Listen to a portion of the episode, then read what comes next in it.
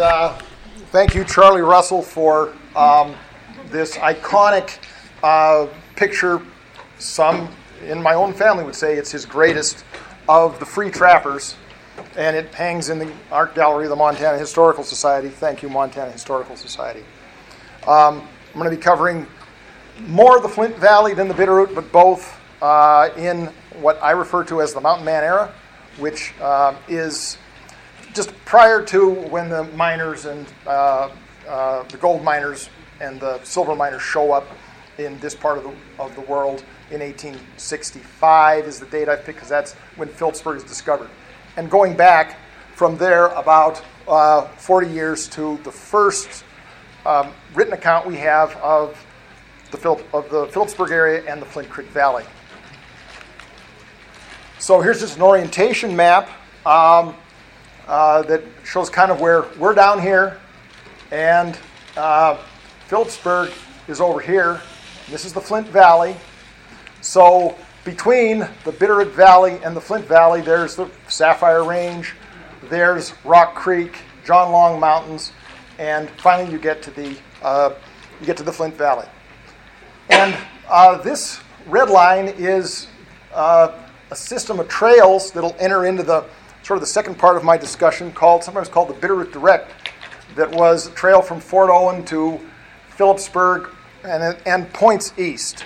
So keep that all in mind as we proceed. One of the fun things about this map is that you can find the name of one of the prominent mountain men, Fred Burr, on Fred Burr Creek, here up a little ways from Stevensville, and the Fred Burr Reservoir. And you go over to Philipsburg, there's the same thing, same name. There's Fred Burr Creek, Fred Burr Lake, and if we'd only made this map out over into here, there's Fred Burr Creek at Deer Lodge.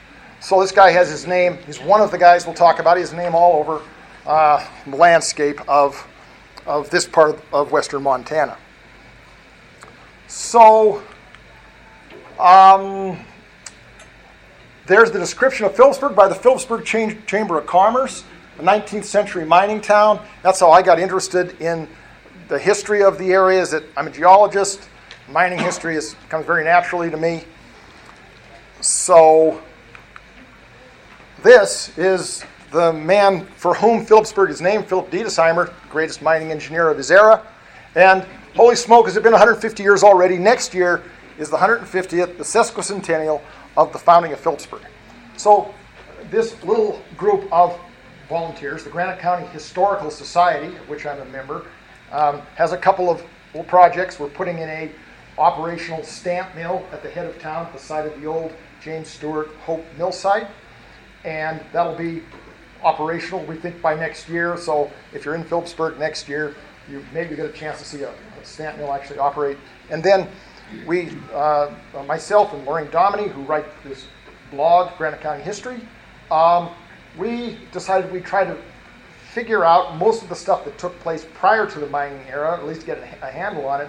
So we've been researching this prior era, and you'll see today what we've come up with.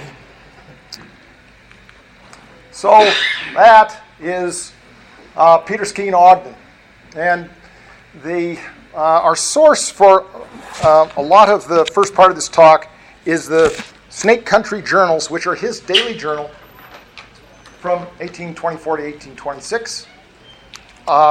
These molded away, you might say, in the archives of the Hudson Bay Company until 1950, when they were published, and it's they've flown a little bit under the radar, so they've been missed by local historians and even by some of the professional historians. This one, it says Snake Country Journals. We'll talk about what that is, but it doesn't say, Flint Creek or anything like that in the title. So this book has flown under the radar a little bit, and we'll familiarize everybody with it a little bit today.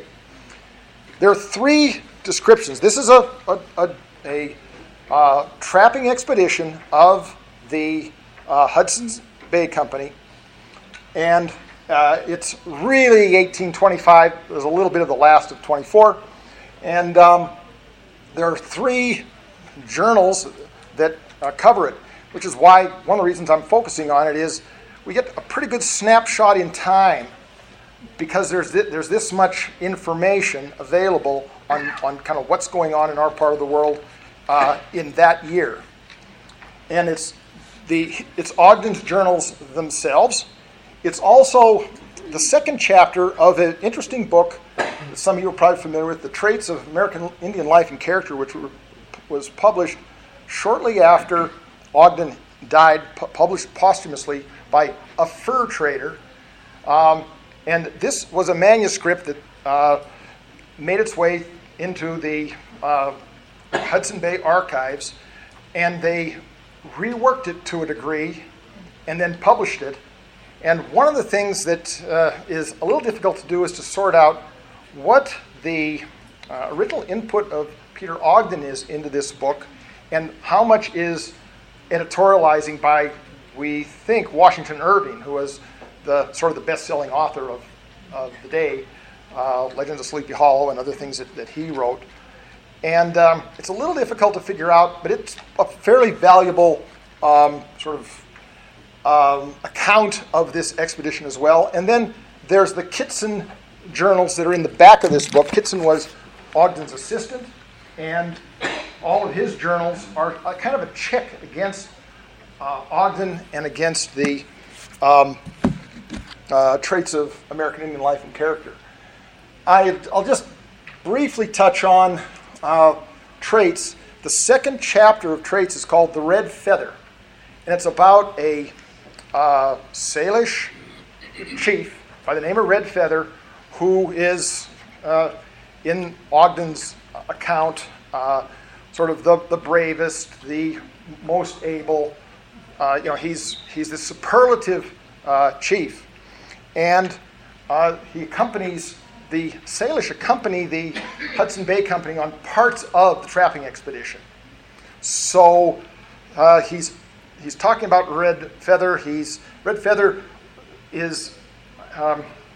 obsessed with the idea that he will steal a beautiful black horse that belongs to the rival Blackfeet. They're not in open warfare at this time. This is actually, it's a little surprising to read. They have parleys and they have some they're very wary of each other, but it's not really open warfare in this time frame.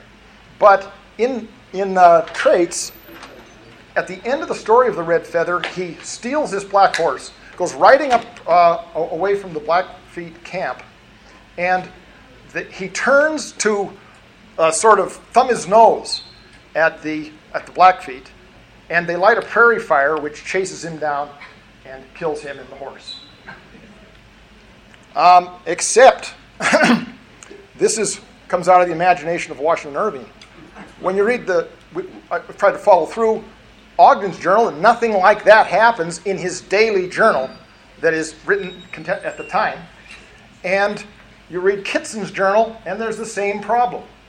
No incident like this happens. Similar things, some of them do steal a horse from right in front of the tent of the Blackfeet chief.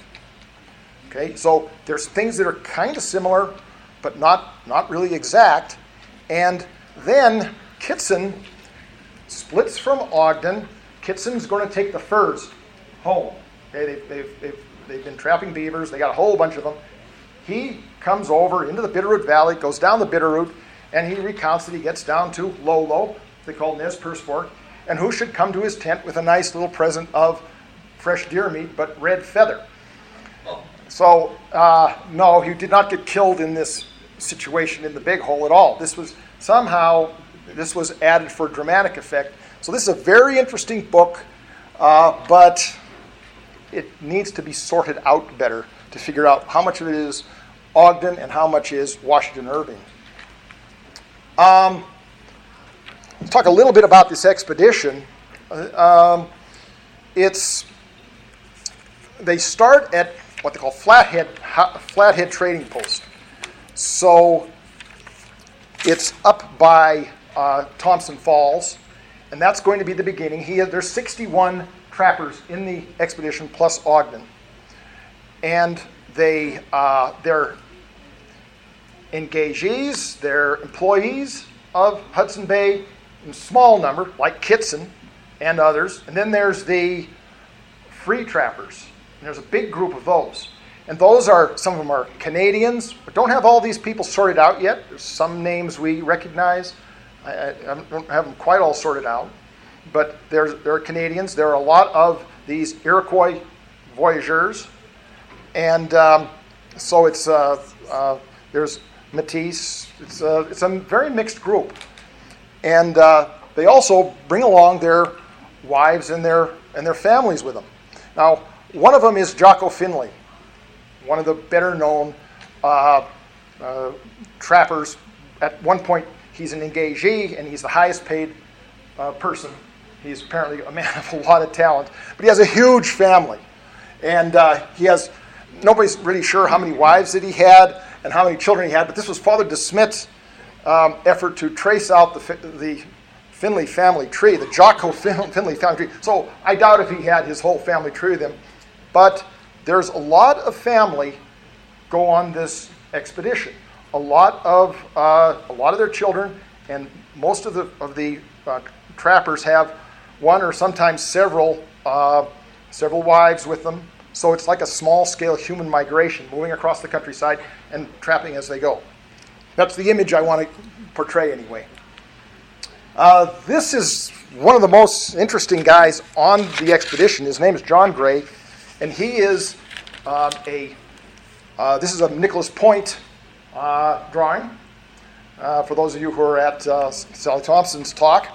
And he's the de facto leader of this fairly large group of Iroquois freemen.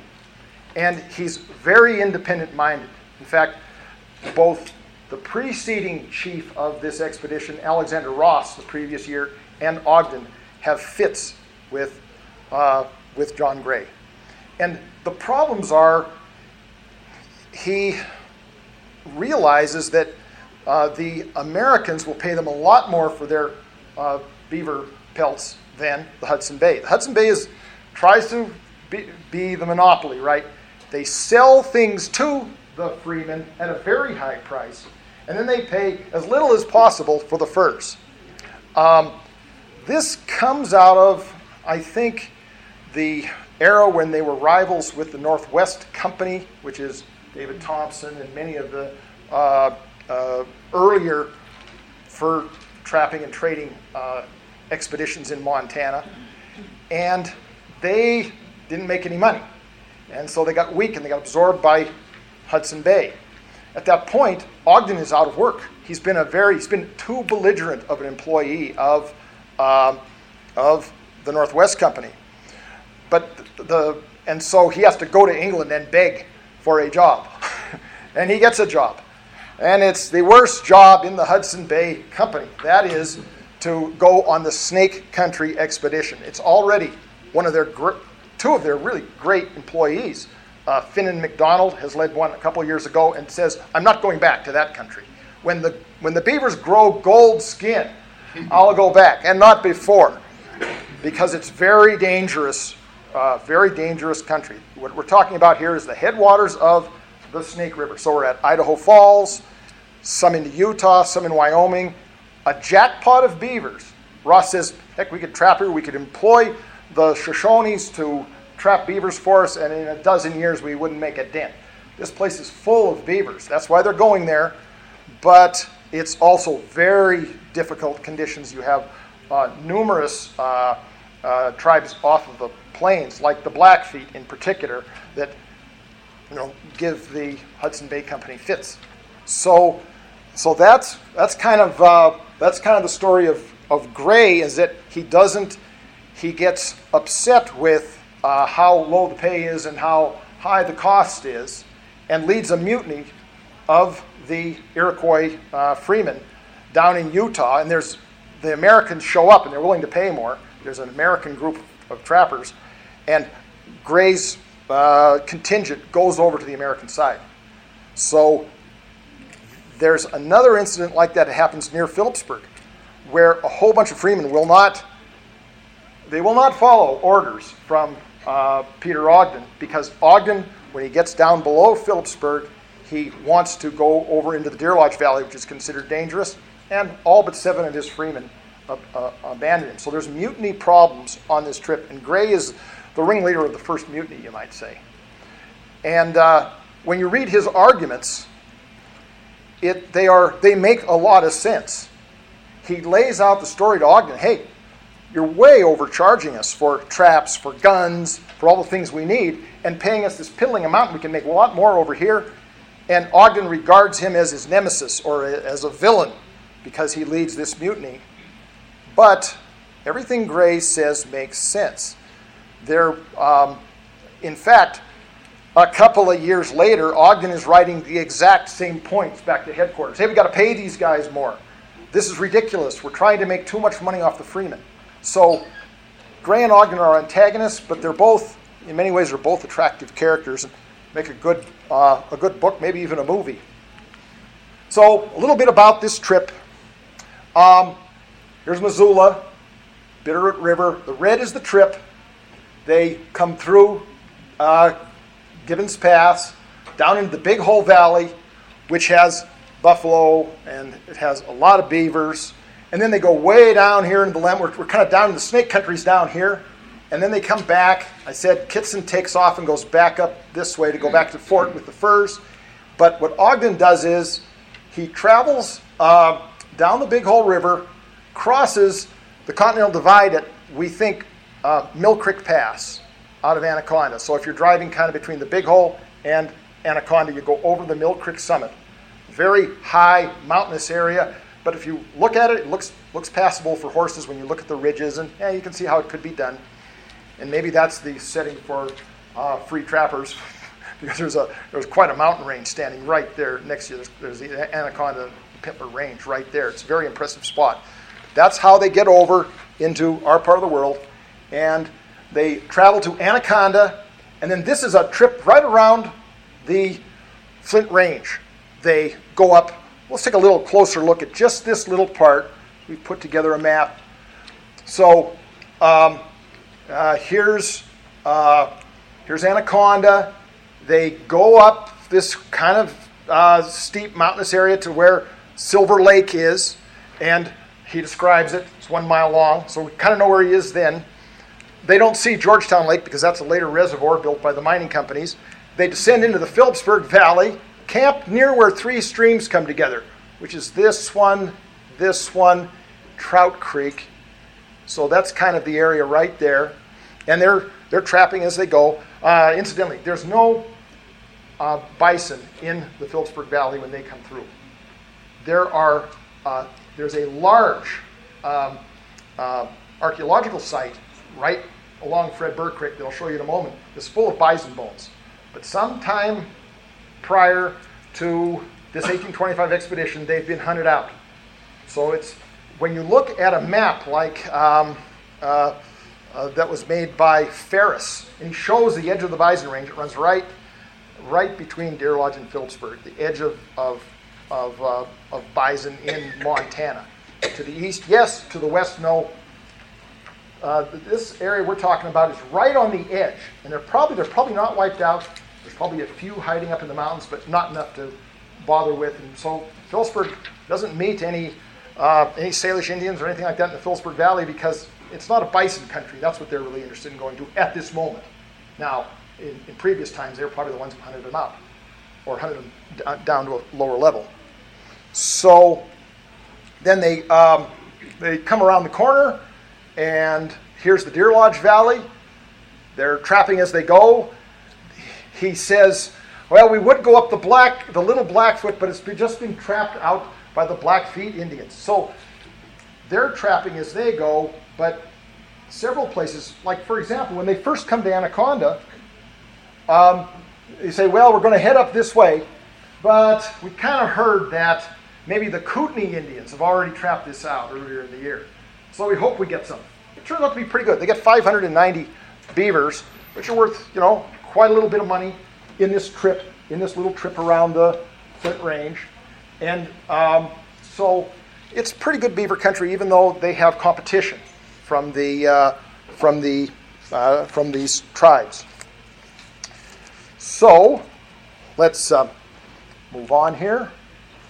I mentioned that at Philipsburg, there is a place that was used for millennia as a campsite. This is a prolific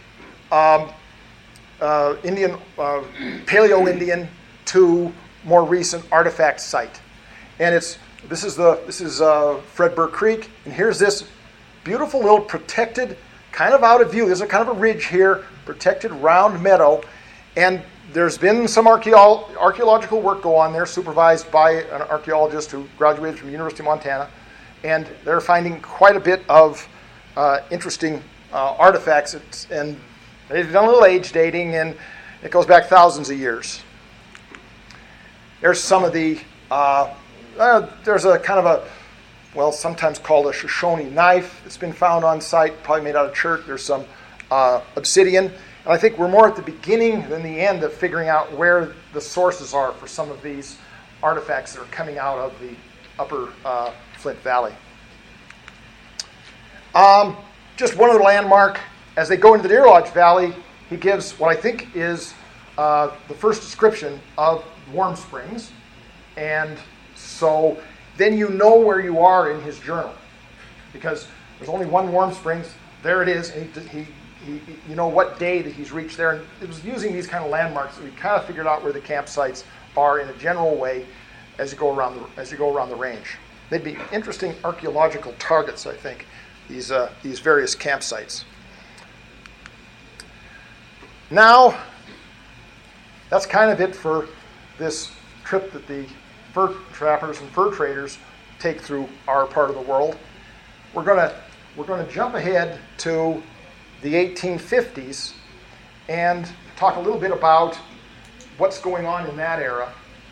And first is my title here is for this part of the talk is the Land of Sun and Flowers. So Fred Burr, one of these 1850s mountain men. He actually came in with the railroad survey, then lives in the Bitterroot Valley, comes to the Philipsburg Valley, goes to Deer Lodge, travels all around, becomes elected sheriff, becomes elected to the Constitutional Convention. He's a really interesting guy, and this is one of his coinages. So I'll give you an idea how positive he is. He eventually takes a job back in Washington, D.C., and what he really wants to do is come back to good old Montana, the land of sun and flowers.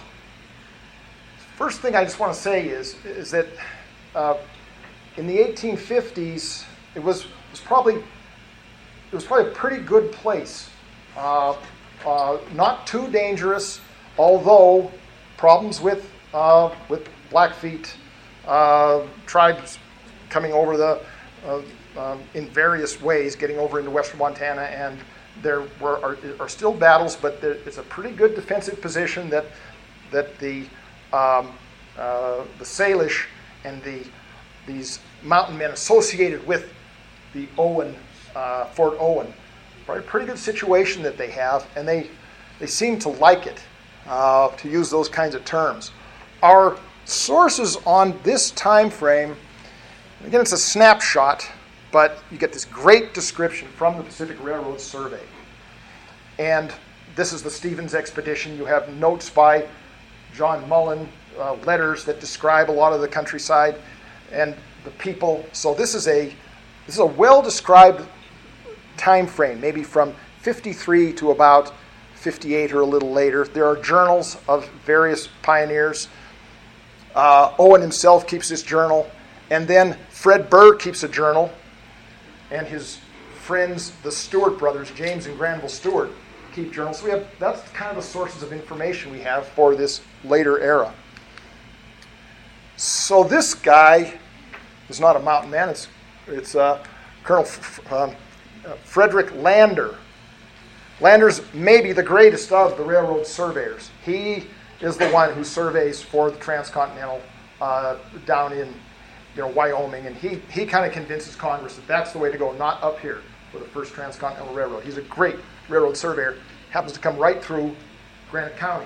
He's on the Pacific Railroad Survey. Doesn't get along with the boss, with Stevens, because Stevens has very powerful personal reasons why he wants this Northern Pacific to be the route, because he owns a lot of land out in Seattle, and his family does. So he doesn't get along with Lander, but Lander is a really good surveyor. and he takes a trip. His job is to survey passes up by Great Falls and then to head for Fort Owen. So how he does it is, this is the Blackfoot River, and this is the Clark Fork, here's Missoula, and here's Fort Owen. But instead of taking the river route, he goes over the top of the Garnet Range, gets to the river, they take a right, they take a left, actually, by the way they're looking, and go right over the mountains to Fort Owen. And this is a trail, it's a Native American trail, all right, but it's shown to them by a Blackfeet associate, Hugh Monroe. And this is the trail that's being used for raiding in the Bitterroot Valley. This is the way the Blackfeet come. So that's, I think, the first description we have of that particular trail, and it is as a Blackfeet raiding trail. Let's briefly cover in this later mountain man era, this 1850s, we have gold and rumors of gold.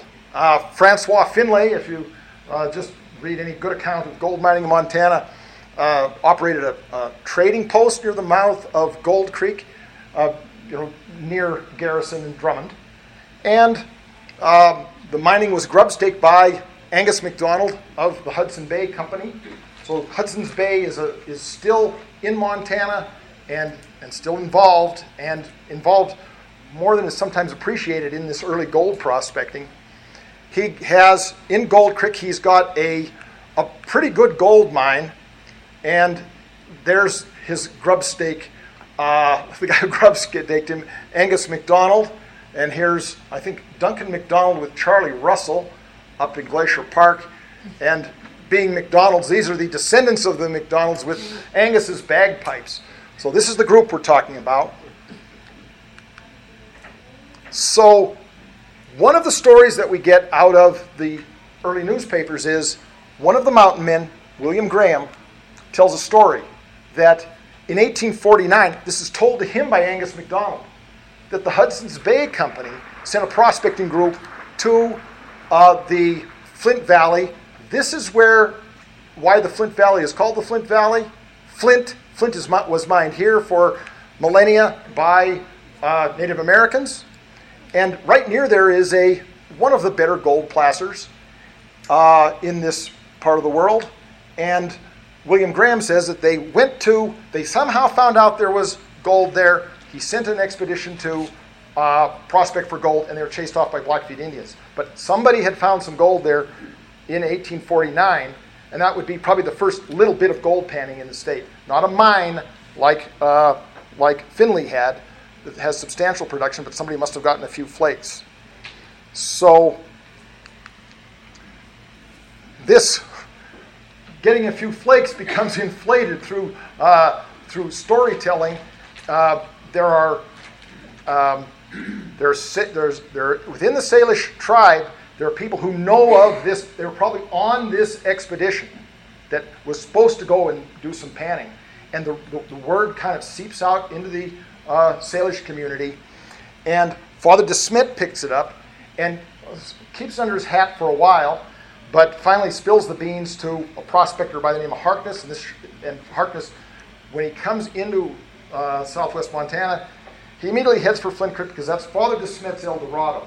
But it's not. I mean, it's not as described. There's no stream with a bottom covered with gold or anything like that. DeSmet didn't speak the Salish language, so we relied on translators, and somehow this story grew and grew. But I think it has an effect on the pioneers, quite an effect. DeSmet hears the story in 1859 as he's preparing to take a trip and rushing to Fort Benton. He wants to visit this site, but he can't. This is his trunk that... comes the biographer of Father DeSmet, Robert Carricker, sent me this picture from 1859, from the trip when he found out about this rumored gold. So that's kind of a nice artifact to have. So lastly, I think we're finding out that James and Granville Stewart show up in the country. Oops, you don't want to give happy birthday yet. in 1858 and explore Flint Creek, and it's probably because these rumors of an El Dorado. And the first place they go is Flint Creek. These are the founders of basically Deer Lodge, Philipsburg, great important pioneers in Montana history. And so they're probably moved by rumors of gold. And when they get to Flint Creek, they don't find anything. It's not very good, but they get told by the discoverer of the Gold Creek mine, Francois Finlay, that, well, maybe down over here, I had some luck down at this other creek. So they move on to Gold Creek after meeting Benetsi, or Finlay. Benetsi is his nickname, the discoverer of Gold Creek. And then later concoct the story that they were the first discoverers of gold in Montana, even though I've been told about it by Fred Burr and Benetsi. So it's a very, that's the storied version of history that the Stuarts discovered gold shows up in Montana history textbooks, K. Ross Toole's book. This is a line of baloney that has somehow continued to be perpetrated for a century or more. So what's important to us about the Stuarts is they also get involved in the silver mining and get involved in the establishment of Philipsburg. So this is how this whole thing leads to the run-up of Philipsburg, is that the Stuarts hear rumors of gold, go around the Flint Valley, learn about it, and later on, when silver is discovered, move into St. Louis and Montana Mining Company and establish the town. So that's how it connects back to the beginning. And this is a sketch of Philipsburg done in 1867 by Granville Stewart that sits down in the Mormon archives they've allowed us to use and to copy. But here it is. Here's Philipsburg, Main Street of Philipsburg. Here's the mill that was built to process the ore. That's all the timber piled in front. And somebody I was talking to, their relatives, worked on that timber, getting the timber for that Hope Mill. Thank you.